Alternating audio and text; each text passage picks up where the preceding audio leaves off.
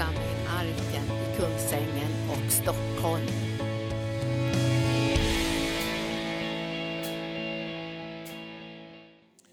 Prisad vare Herren. Det är så det skakar här i vattnet. Halleluja. Vattnet har kommit i rörelse. Eller? Då kan man gå ner. Halleluja. Kommer ni ihåg den, den historien om vattnet kom till rörelse och den som först kom ner blev frisk? Där vid Siloa damm tror jag det var.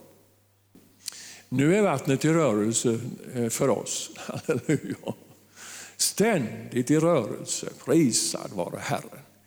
Vi behöver inte vänta på någonting utan den här rörelsen av den heliga Ande finns ständigt närvarande för den som älskar honom. Halleluja. Halleluja. Prisad vare Gud. Ja, det var några av oss som var här förra söndagen. Eh, och för alla er andra så kommer jag ta en liten eh, repetition. Och eh, för er som känner mig så brukar jag säga så här att det Gud är, det har han och det han har det... Ja, jag har några supporters här. Jag har, halleluja. Det Gud är, det har han och eh, det han har, det ger han.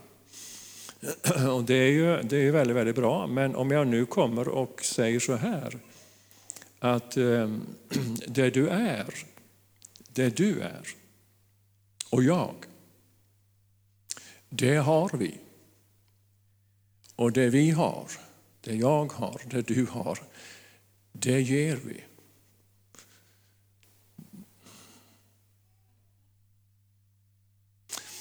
Halleluja. Och då är det väldigt bra att börja från början. Den jag är. Och jag talade om det i söndags. Och för er som eh, inte var med då så faktiskt rekommenderar jag den grunden för att det är en grund som inte bara gäller förra söndagen utan den gäller i varje ögonblick av våra liv att vi är grundade i det som vi är. Halleluja. Hur kan jag förstå vem jag är? Jo, om jag studerar mitt liv. Det jag tänker och det jag eh, gör och det jag inte tänker och inte gör, det speglar alltså den jag är. Är ni med mig? Nej, det var inte någon som var med. Jag får försöka att fånga in er då. Ja, alltså, jag, jag är ju sån som jag är på grund utav eh, den jag är. Och eh, jag är ju ett Guds barn, det vet ni. Halleluja. Och eh, jag är alltså eh, ett Guds barn. Ja. Det är alltså min identitet. Vi, vi pratade om identitet då i söndags. Och jag identifierar mig alltså som någonting som inte egentligen syns. Men eh, eh, jag gör det genom tro. Min identifikation bygger på vad jag tror. Jag är ett Guds barn. Halleluja. Jag tror att jag är frälst. Jag tror att jag är född på nytt. Jag tror att Gud har gjort någonting i mig så att jag kan säga att det är någonting nytt som har kommit och det gamla det är borta. Det är förbi. Halleluja. Prisad vare Herren. Det är så underbart alltså att kunna leva då i det som man är. Eller hur? Då är man ju sann som människa. Jag är sann om jag då lever i det som jag är. Paulus han sa så här, nu lever inte längre jag, utan Kristus lever i mig. Halleluja. Ja. Då är ju inte det gamla kvar längre, eller hur? Utan det är ju Jesus då som, har, som är den stora skillnaden för mig. Och det, det är ju alltså helt, helt underbart. alltså. Nu ska jag leta i mina papper för jag, jag skrev någonting väldigt bra här. Jag liksom fick tag på det här. Alltså, nu lever inte mer jag utan Kristus lever i mig. Och det liv som jag nu lever i köttet, det lever jag i tron på Guds son som har älskat mig och utgivit sig själv för mig. Galaterbrevet 2.20 enligt den gamla översättningen. Alltså, jag lever inte längre. Utan det är någon annan alltså som lever i mig. Och då kan jag ju inte identifiera mig med någonting som jag inte är. Jag, jag är ju död ifrån det. Och min identitet måste ju vara det som finns i Kristus, alltså vem jag är i honom. Halleluja. Om jag då lever i enlighet med det så har det vissa konsekvenser. Då, då sker någonting på grund av att jag i tro tar emot alltså ett nytt liv. Ett liv i Jesus. Då syns det på något sätt. Det märks på något sätt.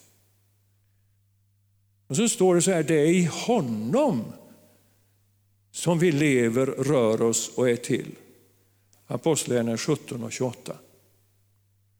I honom är det som vi lever, rör oss och är till. Jag vet att jag, jag citerade det här med att nu lever inte längre jag utan Kristus lever i mig för en väldigt from människa. Människan själv tyckte att vederbörande var en bland de frommare människorna. Så när jag citerade det här och sa det, nu lever inte längre jag utan Kristus lever i mig. Jag liksom hade fått tag på det, tyckte jag då. Och då tittade vederbörande på mig. Ja, det beror ju på om du är död. Alltså, eh, den personen hackade på mig. Därför att jag gav uttryck för att inte jag var död, utan, utan att det fanns någonting i mig som den personen inte gillade. Som inte, jag liksom uppfyllde inte kriterierna på att vara död. Ja, så kan fromma människor göra. De skiljer inte på en bekännelse och det som kan tyckas och synas. Alltså, förstår du? Alltså det Gud har gjort, det är att han har gjort mig till en ny skapelse. Han har gjort det och då är jag det. Och då kan jag säga att jag lever inte längre, utan Kristus lever i mig. Alltså min bekännelse måste ju stämma med det som är verkligt, eller hur? Det som är sanningen. Och om jag då bekänner mig till och är i det, så kommer det ju också då naturligtvis en frihet med det. då. För det som är sant frigör. Halleluja.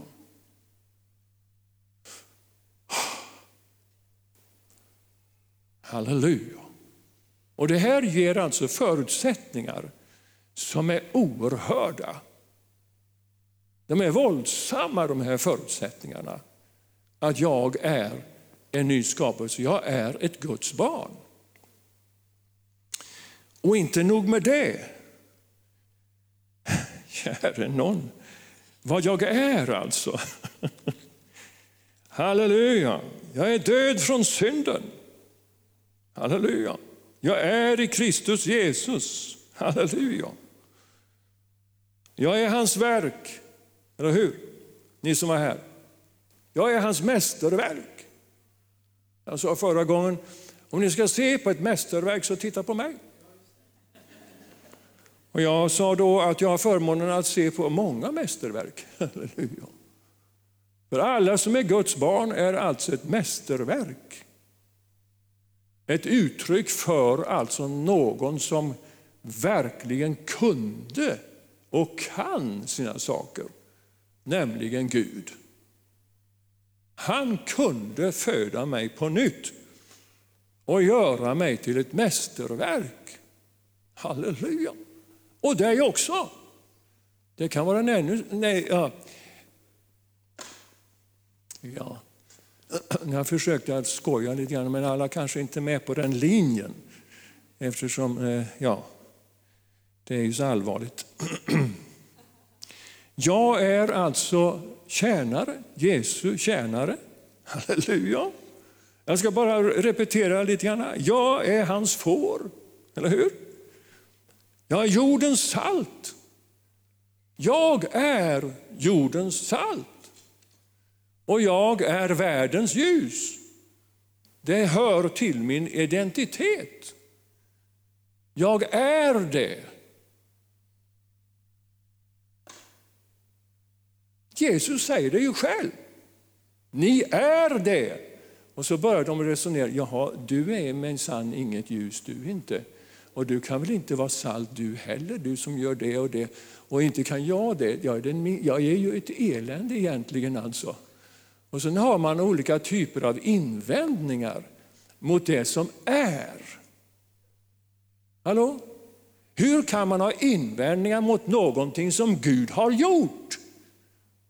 Därför att han är, så har han skapat mig till att vara som han.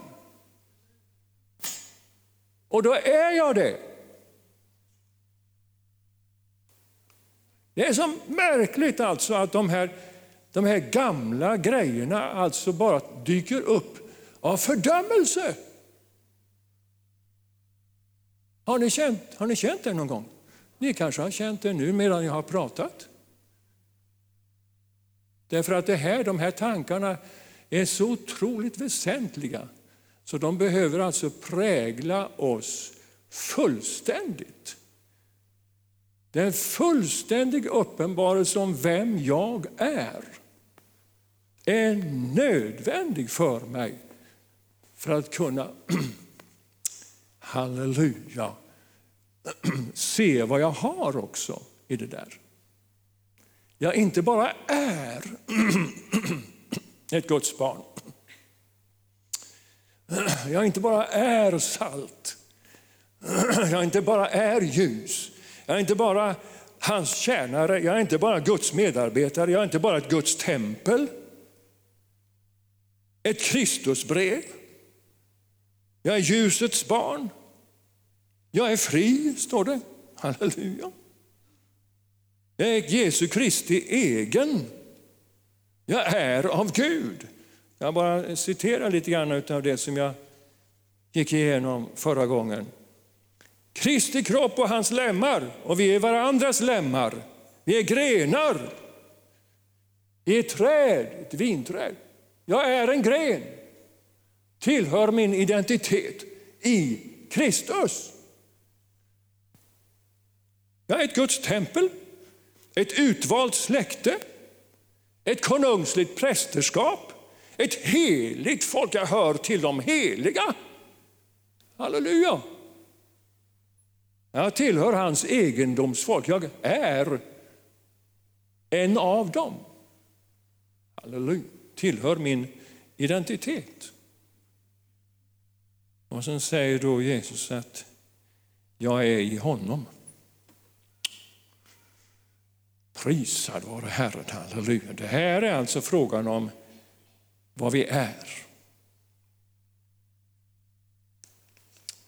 Ja, då är det intressant att börja liksom titta på vad vi har. Halleluja. Ja. Gud han är, och det han är, det har han. Vad har du och jag som Guds barn? Vad är givet till oss som Guds barn? Nu skulle man kunna naturligtvis undervisa om varenda del av det här. Men det är inte min, inten, min intention att göra en fullkomlig undervisning om varje del som jag är. Det har ni märkt. Utan jag bara nämner det som vi är därför att du ska bli häpen, förundrad över vad, jag, vad du är i Kristus. Halleluja. Bara se den storheten, vad Gud har gjort alltså med dig. Och jag kommer heller inte att ta en fullkomlig undervisning om allt det som jag har i honom. För att det skulle vara, det skulle vara helt omöjligt. Jag kommer bara att, att nämna några saker som jag då har, som då är givet alltså till mig. Genom barnaskapet så äger vi någonting och vi disponerar över det fast det inte märks, det syns inte. Men det blir märkbart när vi brukar det som vi har fått och som vi har. När vi brukar det i tro, det som vi har, så kommer det att märkas. Halleluja. Och jag, jag, jag, jag, jag tror att jag behöver börja med det värsta. Va? Vad vi har. Johannes 1 och 16.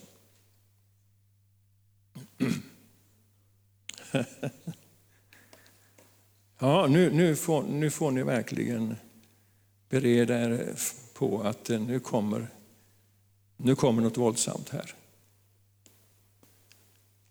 Halleluja, som hör till min identitet.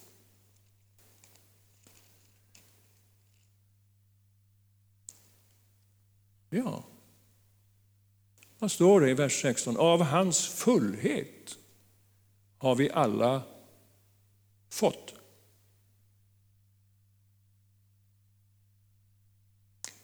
Man skulle kunna sluta där då, eller hur? Halleluja. Alltså du och jag har fått som Guds barn hans, vad stod det? Fullhet. Oj, oj, oj. Jag förstår inte att ni inte hoppar och tjoar och, och klappar i händerna och skriker halleluja och amen. Ni, ni verkar lite stillsamma här. Ja, ja. Alltså när, när jag såg det här och, och förstod det här, då var det någonting alldeles enormt som liksom kom in i mig och tog över. Det är alltså när Guds ord får ta över mig. Det är det Guds ord vill. Va? Guds ord vill alltså ta över mig. Guds ord vill egentligen äga mig. Om jag äger Guds ord så äger Guds ord mig. Halleluja. Vara ett med ordet. Alltså, du och jag rymmer fullheten. Guds fullhet rymmer du och jag. Halleluja.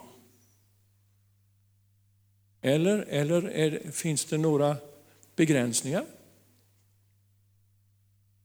Finns det några fotnoter som, som liksom begränsar det här med fullheten?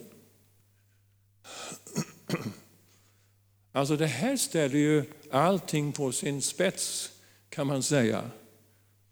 Eller hur? Allt vad som har med vårt sinne att göra, vårt sätt att tänka och vad, alla våra känslor, och alltihopa det här, det, det kommer in och gör anspråk på hela mig.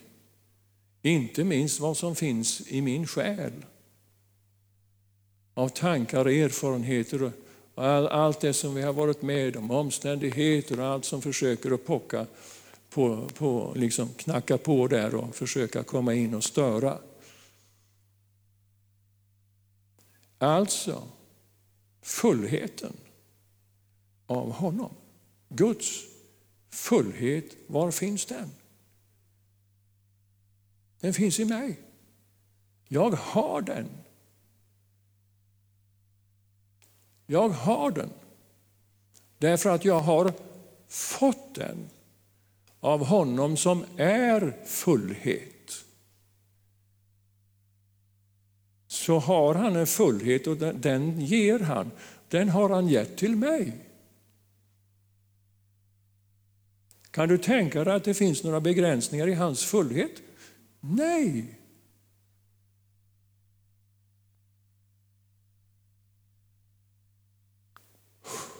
Det, det, här är, det här är så våldsamt så jag vet inte, jag vet inte var man ska ta vägen nästan. Här har man gått och trott att man, att man lider brist på något sätt. Har ni trott att ni, ni lider brist? Ja, men det är många som säger att, och tänker att det här, det här det är brister. Va? Det är lika våldsamt som att möta det här i, i, i psalm 23. Herren är min herde, mig skall inget... Oh. Ja, men det är ju samma sak. Han som är min herde är fullheten och jag har fått av hans fullhet. Och därför så lider jag ingen brist. Nu är det så att Paulus bemöter det där. Han säger att jag kan lida brist, säger han.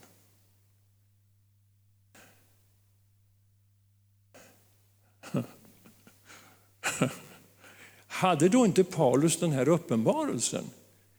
Jo, det hade han, men han talar till människor som inte hade den, tror jag. Därför att han talar alltså om att han kan, att han, kan, att han förmår alltså att lida brist. Är ni med? Jag, jag kan slå upp det, men jag, jag, jag, gör det inte. Ni känner väl till det, tror jag. Jag kan, och så säger han, han tål allt alltså. Överflöd, brist, och var, han som utstod det här med nakenhet, fara, svärd och alltihopa så säger han att, att han kan lida brist. Då är det någonting, tror jag, som har intagit honom i hans sätt att tänka. För deras skull så säger jag så här, jag kan lida brist. Varför kan han göra det? Därför att han egentligen inte gör det. Var det, var det, var det för svårt det där? För att inom sig så hade han inte tanke på att han led brist.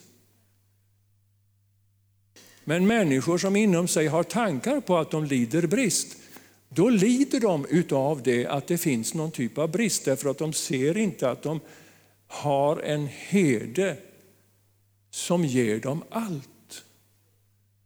Och som fyller dem, därför att han är fullheten. Och Jag tror att Paulus upplevde att han var full. Alltså inte berusad, utan han var fylld utav den fullhet som kom ifrån hans far i himlen. Och du och jag tror jag har samma, samma möjlighet att se på det här sättet. Förstår du? Det står ju om det här, om en, det ena och det andra har slagit fel. Var står det någonstans? I Habakuk någonstans. Så står det allting har slagit fel. Det finns varken det ena eller det andra på fälten, det finns inga, inga får, det finns ingenting. Det, det är nada, det är totalt slut på allting. Så säger han, dock vill jag prisa Herren. Hallå? Är det någon mental, eh, någon mental grej? Nej, det är en gudomlig sak. Det är en gudomlig uppenbarelse. Att trots att det, om det är brist på det ena och det andra och det tredje och det fjärde så är det ingen brist. Därför att jag äger Guds fullhet. Halleluja. Halleluja. Prisad vare Gud. Oh. Oj, oj, oj. Det här, det här är väldigt utmanande för allt det som vi tänker och har tänkt och, och, och, eh, på det sättet som vi närmar oss saker och ting som berör oss. Eller hur? För vi blir berörda av alla omständigheter, allt som är runt omkring. I det som finns i vår kropp och det som finns i vår själ och det som finns i andra människor och överallt så blir vi berörda. Om vi låter oss beröras så kan vi ta in alltihopa det här. Vi kan bli besvikna, upprörda, förbittrade. Alltihopa. Varför då? Vi förstår inte alltså att vi har fått del av Guds fullhet. Paulus säger, vad kan människor göra mig? Vad då? då? Ja, Gud är ju för. Ja, all... Gud är för oss, vem kan då vara emot oss? Det är bara ett exempel på det som Gud är för mig. Det han har och det han har som han ger till mig. Halleluja. Så jag är alltså fylld av hans fullhet. Hur kan det bli en verklighet? Ja, allt det som han är tar vi emot i tro. Allt det som jag är i honom tar jag emot i tro. Allt det som han har, det ser jag och tar emot i tro. Allt det som han har gett mig, det tar jag emot i tro. Och då blir det, då blir det, halleluja. Vi lever alltså ett liv i tro, en vandring i tro för att inta det som är lovat. Vi har det här med löfteslandet som ett, ett bild på det här, alltså att inta det. Ja, det, det var ju Israels folks egendom. Löfteslandet var ju deras. När Gud sa det, när Gud sa att han hade gett dem det, då var det deras. Hallå? Och då var det några som trodde på det där, eller hur? Och det var ett antal som inte trodde. Och det var ett antal som inte kom in. Men det var också ett antal som kom in i löfteslandet. Halleluja. Som höll fast vid det som Gud hade sagt att han hade gett. Landet var givet i det ögonblicket Gud sa att de skulle inta det där landet. Inte efter det att de hade skickat in spejar och, och de hade sett via spejarna att de hade ett land och hur det såg ut. Utan i samma ögonblick som Gud talade ut det så hade han gett det till dem. Det var deras. Halleluja. Och han har talat ut att vi är till i honom. Och när han säger det så ger han då allt med det till dig och mig, sin fullhet. Halleluja. När han talade ut löftena så fanns de där. De var där. Uppfyllelsen av löftena var där. Halleluja. Ja, det är härligt. Nu har jag bara börjat lite grann på... Jag började nästan i fel ände kan man säga, för att nu kommer det lite andra saker som vi har fått. Men du, eh, det hör till så att säga det här som har med fullheten att göra, så kan man liksom se vad finns i den här fullheten. då. Okej? Okay? Kan vi vandra lite grann i den här fullheten och botanisera och se vad som finns, bland annat då i den här fullheten. Vi är uppståndna med Kristus, eller hur? Kolosserbrevet 3 och 1. Vi är uppståndna med Kristus. Och så i Efesierbrevet 2 och 6 så står det så här att han har uppväckt oss med honom. Alltså du och jag, vi är uppväckta med honom. Och han har satt oss med honom i den himmelska världen i Kristus Jesus. Alltså vi sitter i himlen med Jesus. Halleluja. Han har alltså gjort någonting med oss. Han har alltså satt oss med Jesus i himlen. Vi har alltså fått en position. Är du med mig? Alltså han har satt oss i en viss position. Var sitter du? Jag sitter med Jesus i himlen. Vad gör du där då? Ja, jag regerar.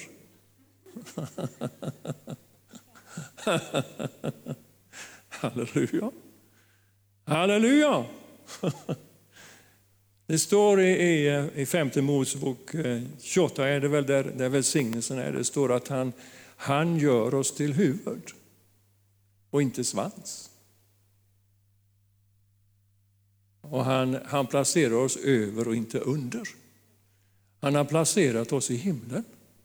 Över. Halleluja. Amen. Prisad vare Herren. Så du och jag, vi är där. Och vi kan inta den positionen. Vi kan låta det vara, eller annars så kan vi inta den positionen. Om vi låter det vara så får vi inte njuta frukten utav den positionen som vi har fått av Fadern genom Jesus. Så vi behöver alltså inta den. Vi behöver i tro sätta oss där och se alltså vad det har med sig för konsekvenser. Halleluja. Att jag sitter med Jesus i himlen.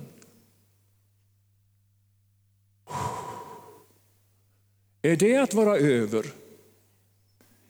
Ja, det verkar så. Va? Ja, man kan väl inte vara satt högre än, än det? Ja, jag sitter alltså med Jesus i himlen.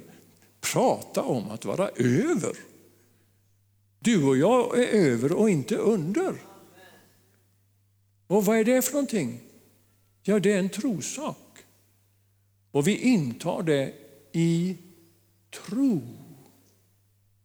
Det betyder att vi böjer oss för det som han har gett oss. Vi tackar för det och vi är ödmjukt tacksamma för det. Och vi bara prisar honom för det, att vi slipper att vara under. Vi är satta nämligen i en position där vi har möjlighet alltså att regera.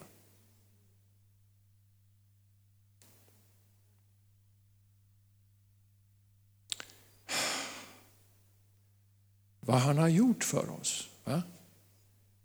Halleluja. Och det känner jag inte utav, det, det märker jag inte. Det. Och så talar du om dina omständigheter. Då, jag tror att istället så skulle du glädja dig.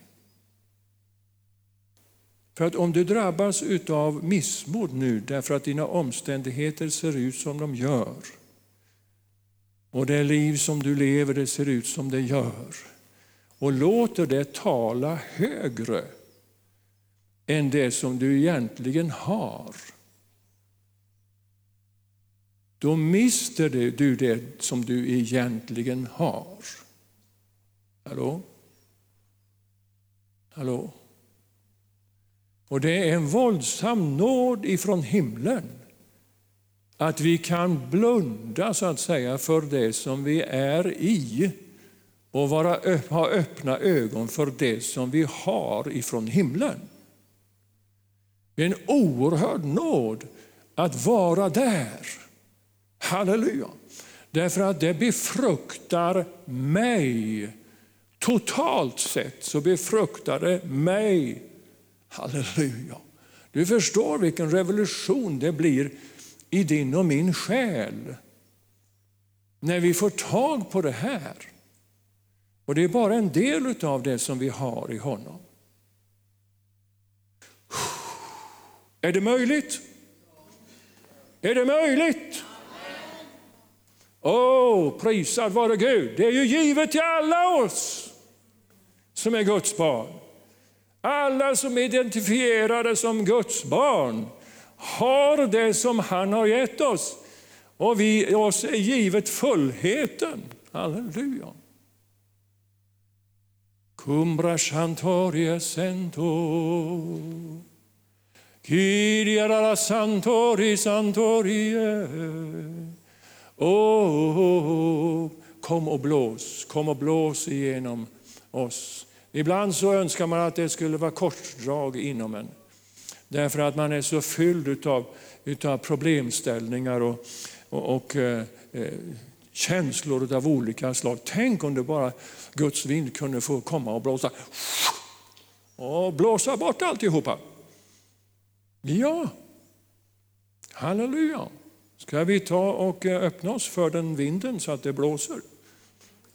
Riktigt ordentligt fromt korsdrag. Halleluja. Ja, prisar vare Herren. Vi till och med ska döma. Jag ska inte gå in på det, men, men eh, det har till, till auktoriteten att göra att vi, vi ska till och med döma världen. Halleluja.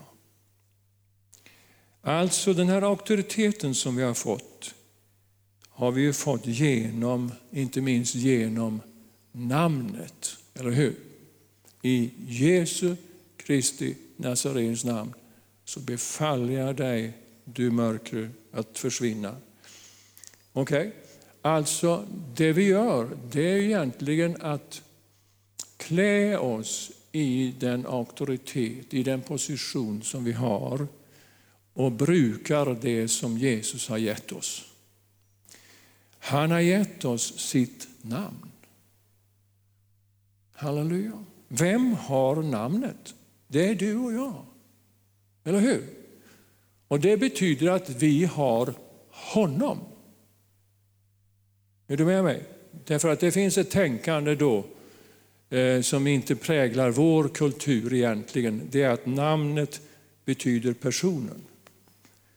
Men i det här fallet så är det, det är ett. Hans namn är ett med honom.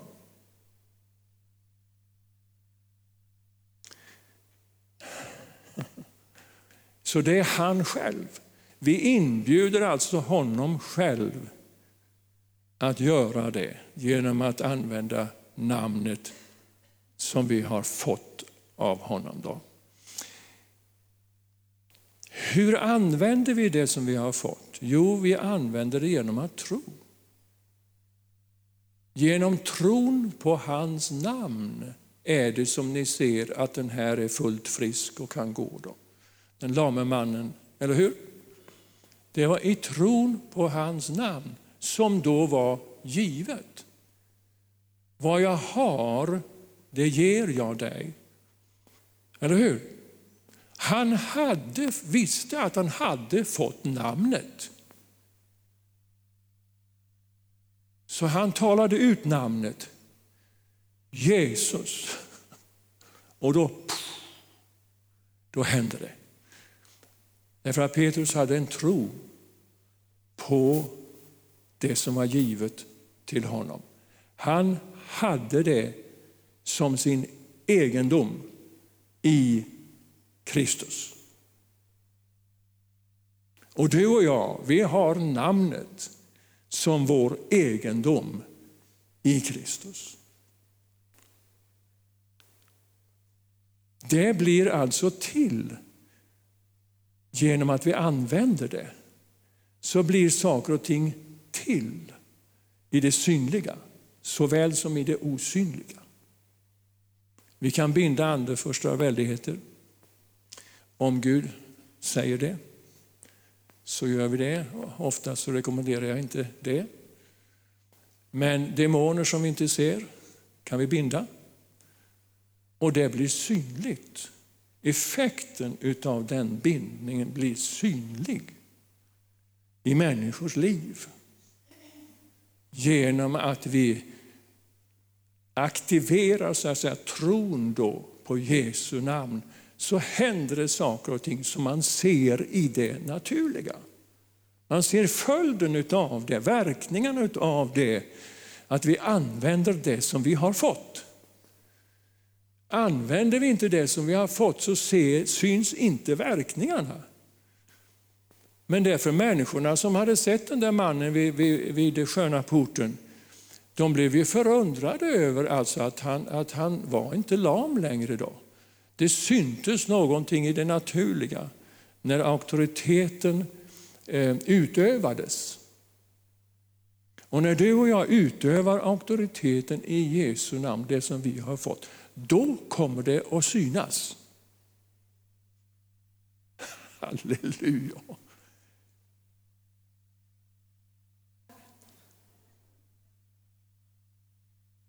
Amen. Halleluja. Ni är så stilla, jag kanske skulle bli stilla också. Halleluja. Det är mycket att säga om, om namnet, men det är, det är alltså någonting som vi har fått för att bruka. Halleluja. Det som står i Romarbrevet 3 om att vi är saknad av härligheten ifrån Gud på grund av synd, så är det någonting som vi har fått på grund av att vi är Guds barn. Vi har fått härligheten.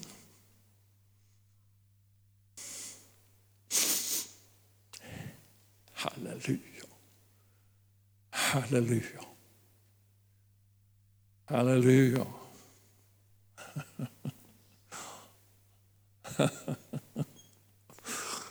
Halleluja. Det som togs bort ifrån Adam och Eva som gjorde att de blev rädda. Gick och gömde sig och, och betedde sig så där eländigt dumt. berodde på att härligheten var borta. Det saknades någonting som var absolut nödvändigt. Guds närvaron på det sättet vek undan. Men du och jag, vi har honom. Vi har fått härligheten ifrån honom genom det att vi är Guds barn. Härligheten tillhör Guds barn. Åh, oh, halleluja! Den härlighet som du har gett mig, den har jag gett åt dem, står det. Johannes 17 och 22. Okej, okay, Jesus har alltså gett härligheten, närvaron, ljuset, halleluja, glansen, äran, det underbart härliga, ljuvliga har alltså Jesus gett till oss. Det är givet till dig och mig. Halleluja. Åh, oh, prisad vare Herren. Och det finns en frihet som tillhör den här härligheten nämligen Guds barns frihet. Vi har fått en speciell frihet genom det att vi har fått härligheten. Halleluja. Är du fri? Yes, halleluja. Det märker jag inte. Nej, men du vet att det blir märkbart förstår du, när du börjar fatta en tro på vad du har i Kristus. Du har härligheten ifrån Gud.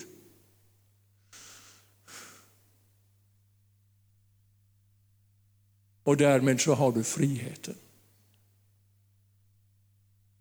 Guds barns frihet så kommer med härligheten. Var stod det någonstans? Romarbrevet 8.21. Den frihet som tillhör Guds barns härlighet. Oh, halleluja. Ja, det är mycket om det där med strålglansen och det glänser inte så mycket om mig, tycker du? Nej, men du vet att eh, om du ser med nådesögonen på mig så ser du också härligheten, halleluja. Åh, oh, prisad vare Gud alltså. Ibland så gömmer vi undan det här. Härligheten gömdes undan. Mose han täckte för sitt ansikte. Den gömdes undan därför att det blev för mycket. Du och jag har fått den här härligheten. Och vi kan ge den ett tillträde genom oss, tror jag. När vi tror på att det är givet så kommer den härligheten att stråla fram också genom oss. Halleluja. Det finns, det finns saker och ting som vill strypa åt det här. Vår fiende vill absolut inte att det ska börja stråla om oss. Därför att då är det kört, kan man säga. Så vår fiende vill inte att vi ska fatta en tro på det övernaturligt gudomliga, underbara, härliga som vi har fått i och med det att vi är hans barn. Halleluja. Så du och jag är beklädda med härligheten, vi har den inombords, vi kan släppa fram den genom det att vi tror på den fullt ut. Tror vi på att Gud har gett oss härligheten, att Jesus har förlöst härligheten? Det var någon som gjorde det. Halleluja. Låt oss inse det som är sant istället för att bekänna oss till allt elände som vi är, vi tycker oss vara och tycker oss ha. Alltså vi, vi, vi, är, vi kan inte bedöma saker och ting på ett vanligt mänskligt sätt. Vi behöver bedöma det på ett andligt sätt, eller hur? Vi behöver börja komma in i den här andliga verkligheten. Halleluja! Nu lever inte längre du, du är död, så kom in i verkligheten. Halleluja! Du lever för Kristus och Kristus lever i dig. Det är verklighet. Halleluja! Så gnäll inte. Det är slut, slut på gnället. Får jag inte gnälla? Ja, du som är van att gnälla, det kanske tar ett tag innan du inser att du slipper. Det kanske tar ett tag innan du inser alltså att, det, att det finns mer som du har fått i, i ditt barnaskap, nämligen glädjen.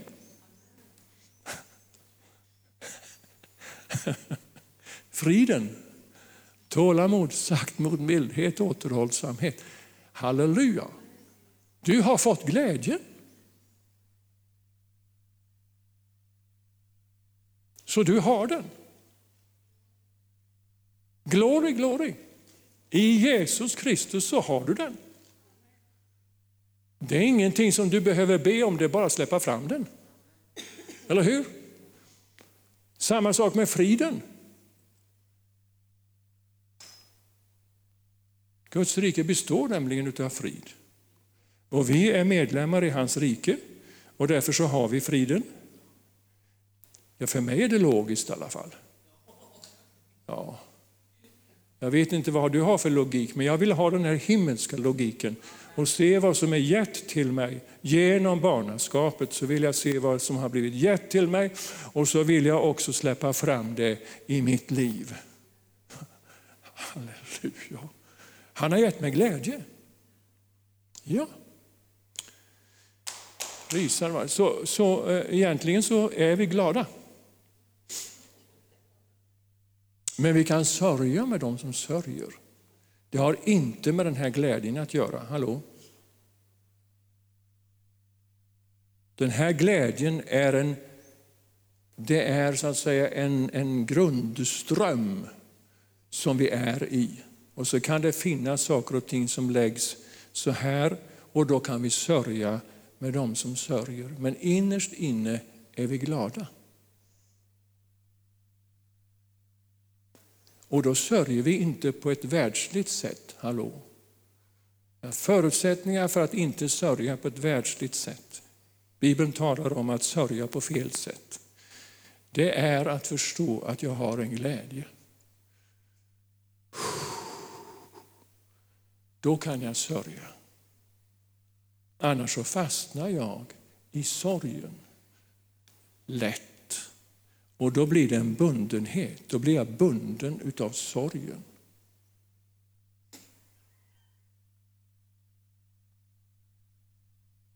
Halleluja. Det är rätt att sörja. Okej? Okay? Om man mister någonting, då sörjer man. Det är inte fråga om att ta bort de här känslorna. Man ska visa känslor, sägs ju det. Man ska visa sina känslor, man ska inte undertrycka dem. Det där är tveeggat. Nu är jag inne på, på en undervisning som jag har i bibelskolan om känslor.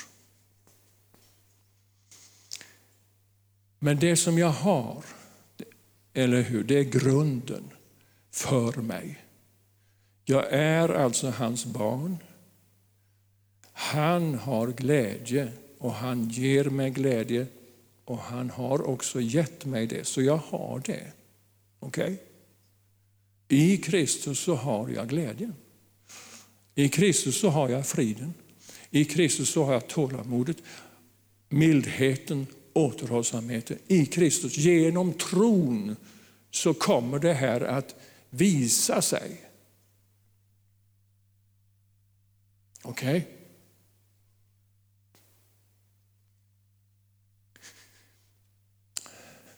Jag tror och, och tänker så här att det är, är viktigare för mig att se vad Bibeln säger än vad psykologer säger. Är du med på något sätt? Alltså när jag ser alltså att i honom så har jag glädje, då betyder det att jag har styrka. Okej? Okay? Om jag vet att jag har frihet i honom, då är jag fri. Jag är det i min identitet. Och det, här, det här är det är därför jag ville nita fast oss vid den här identiteten som ett Guds barn. Va? Om vi ska handskas med det som finns i vårt känsloliv till exempel, så behöver du och jag vara förankrade i den sanna identiteten. Annars frestas vi att låta själen ta över. Och det som finns i själen att ta över vårt liv. Vi lever alltså ett liv tillsammans med Kristus i tro. Halleluja. Ja. Och då möter vi allting i honom. Och det finns många känslor som vi har som Jesus inte visade. Varför då? Därför att han hade inte dem.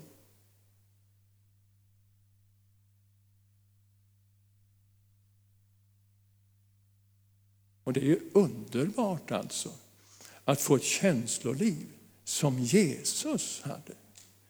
Nu ska vi inte gå in på de individuella sakerna. Vill ni höra undervisning mer om det, då kom, kom till Bibelskolan och, och hör vad jag undervisar vidare om det här. Halleluja. Men grunden förstår ni, att vi behöver tänka och fylla oss med det som är sant. Det gudomliga ingripandet i våra liv sätter vi det högsta värdet på. Och det inbegriper alltså hela vår varelse. Vi har hälsa i Kristus. Till våra kroppar så har vi hälsa i honom. Okej? Okay? Och när jag säger det här så är, det kan inte vara annat än ett faktum. Genom hans sår har vi blivit helade. Och nu kommer, de kommer här, alltså konflikterna. Konflikterna kommer med erfarenhet som vi har, eller hur? Konflikterna, det som säger, alltså när vi talar emot vad Guds ord säger, så baserar vi det på de erfarenheter och upplevelser som vi har haft i det naturliga. Vi låter inte och tillåter inte att det övernaturliga, det gudomliga ska tala högst. Halleluja. Halleluja. Jag vill låta alltså ordet tala högst i mitt liv och då vill jag tala det som är det ideala, det som är det fullkomliga. Jag kan inte tillåta mig annat än att tala det som jag uppfattar som är det fullkomliga.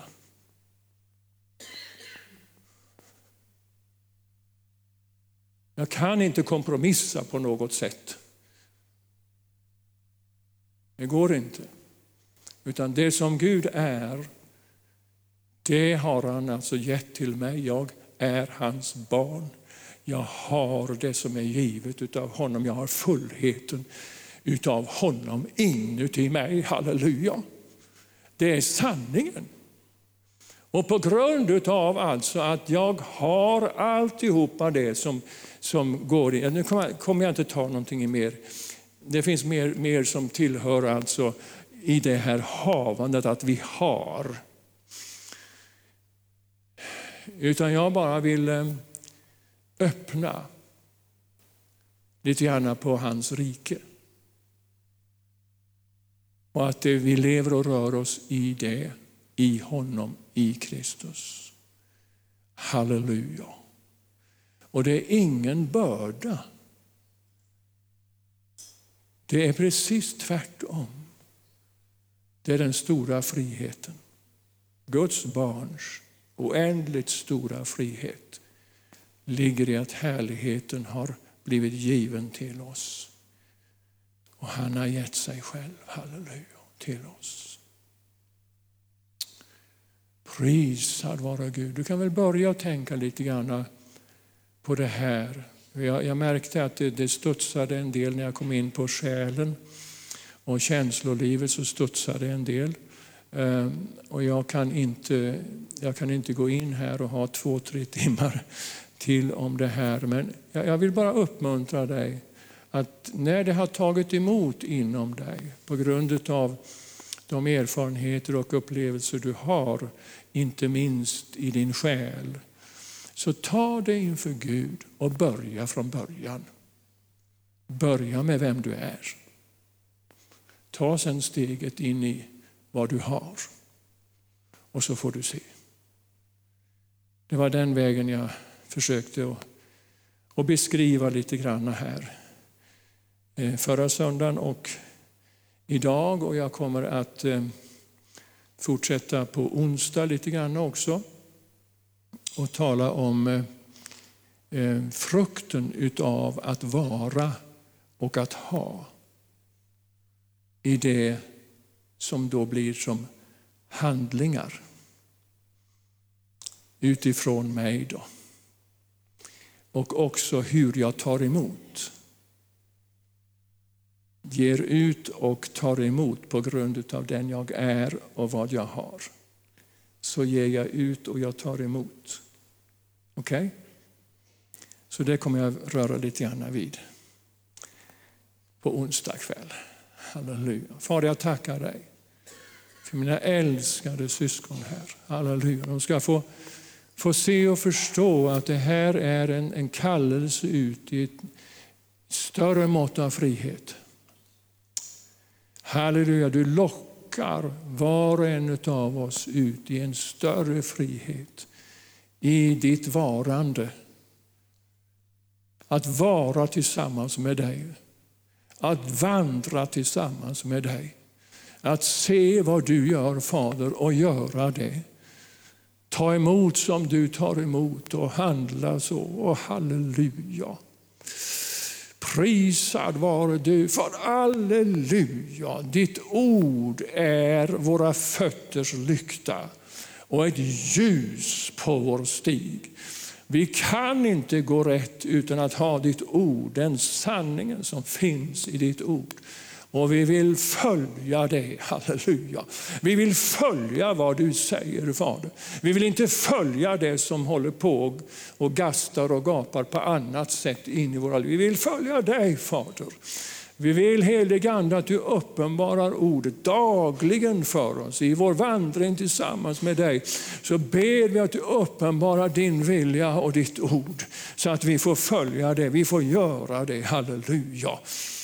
Prisad vare du därför att du förlöser oss ifrån det träldomsband som fanns förr i bildligt talat Egypten. Tack för att vi är ute ur Egypten, halleluja. Och vi vill in i löfteslandet helt och fullt. Så, thank you Lord. Halleluja.